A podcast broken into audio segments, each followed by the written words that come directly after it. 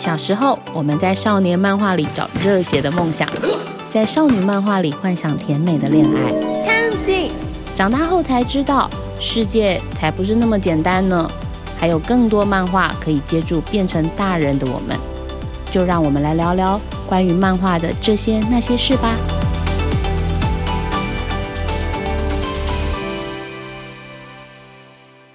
大家好，我是大人看漫画的节目主持人陈怡静。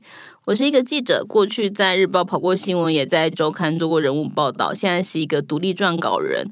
嗯，还是在采访写作啦。但漫画就是我最主要关注的领域。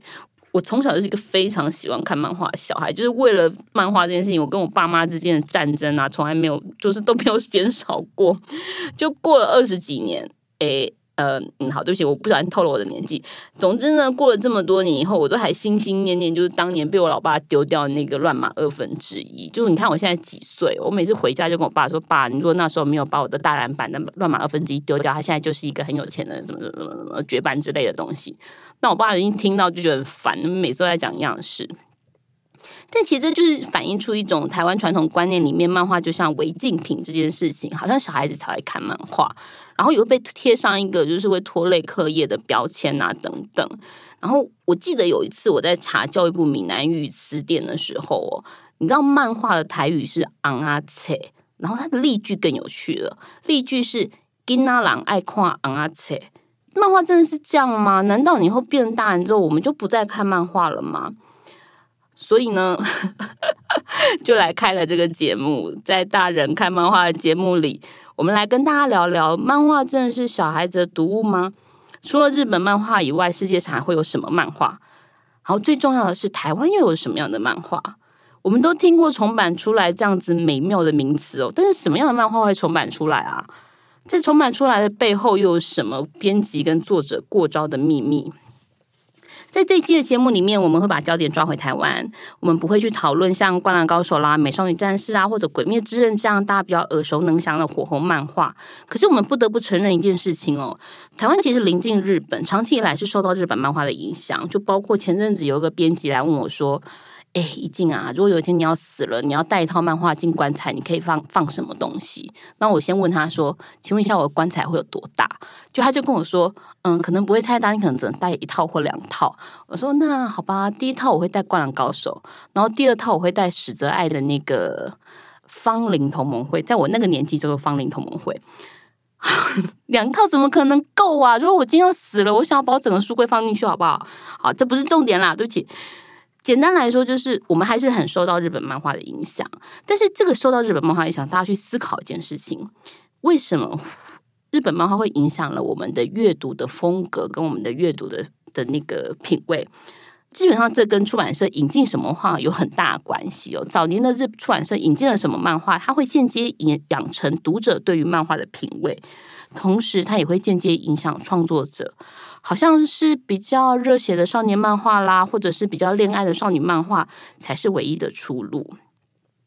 但其实早期台湾是有很多精彩漫画的，比如说刘星清的大婶婆，然后晚一点的话有敖幼祥的乌龙院啦，阿推的九蜜人啦，林正德央杠子啦，还有尤素兰的请国月玲，和最近被翻拍成电影的火王，这些这些都在努力杀出。就是台漫的重围，只是受到日本漫画跟动画的影响，其实台湾的读者口味啊是慢慢会比较单一的。那大陆的大概他们就像刚刚提的这些漫画家比较年长之后，其实台湾漫画有一段沉寂的时间哦。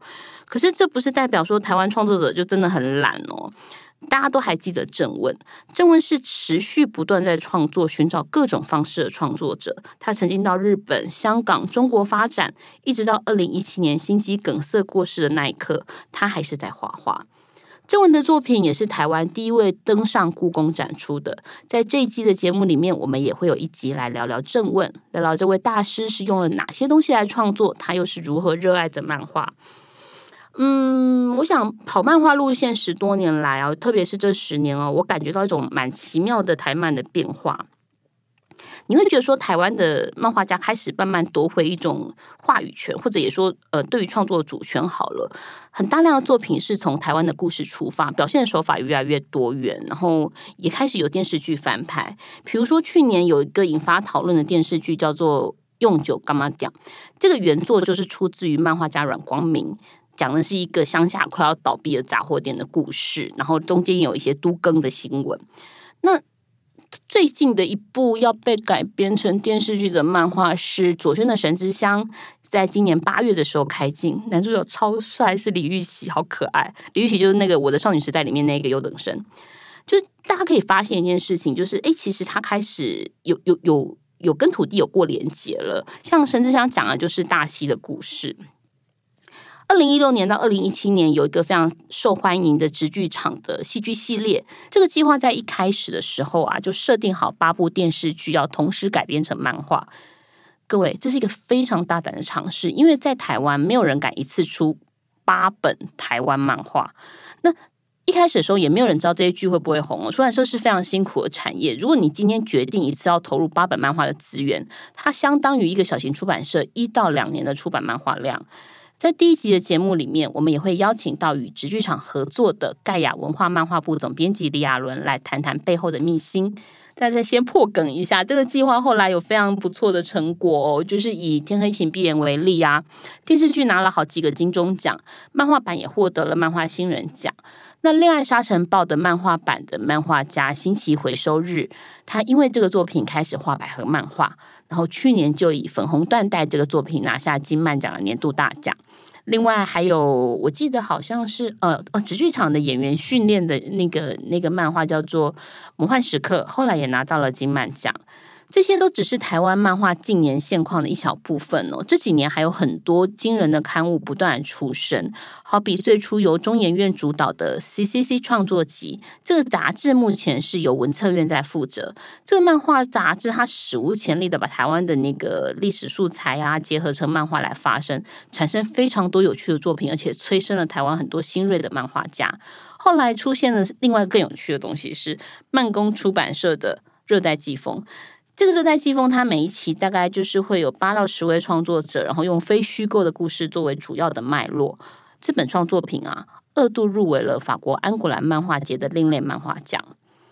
所以在这一季的节目里面，我们会会先把焦点放在台湾，除了聊聊近年来台湾的热门漫画，也会不定期的邀请漫画家、漫画编辑这些不同的漫画达人来分享漫画背后的秘密，还有他们对产业的观察。当然，很重要的事情是，我们要大聊特聊平常听不到漫画圈八卦。至于有什么八卦，嗯，很多哦，包括还是不要讲好了。漫画家谈恋爱这件事情实在是太浪漫了，我们先保密。今天先到这里，第一集见。想听爱听，就在静好听。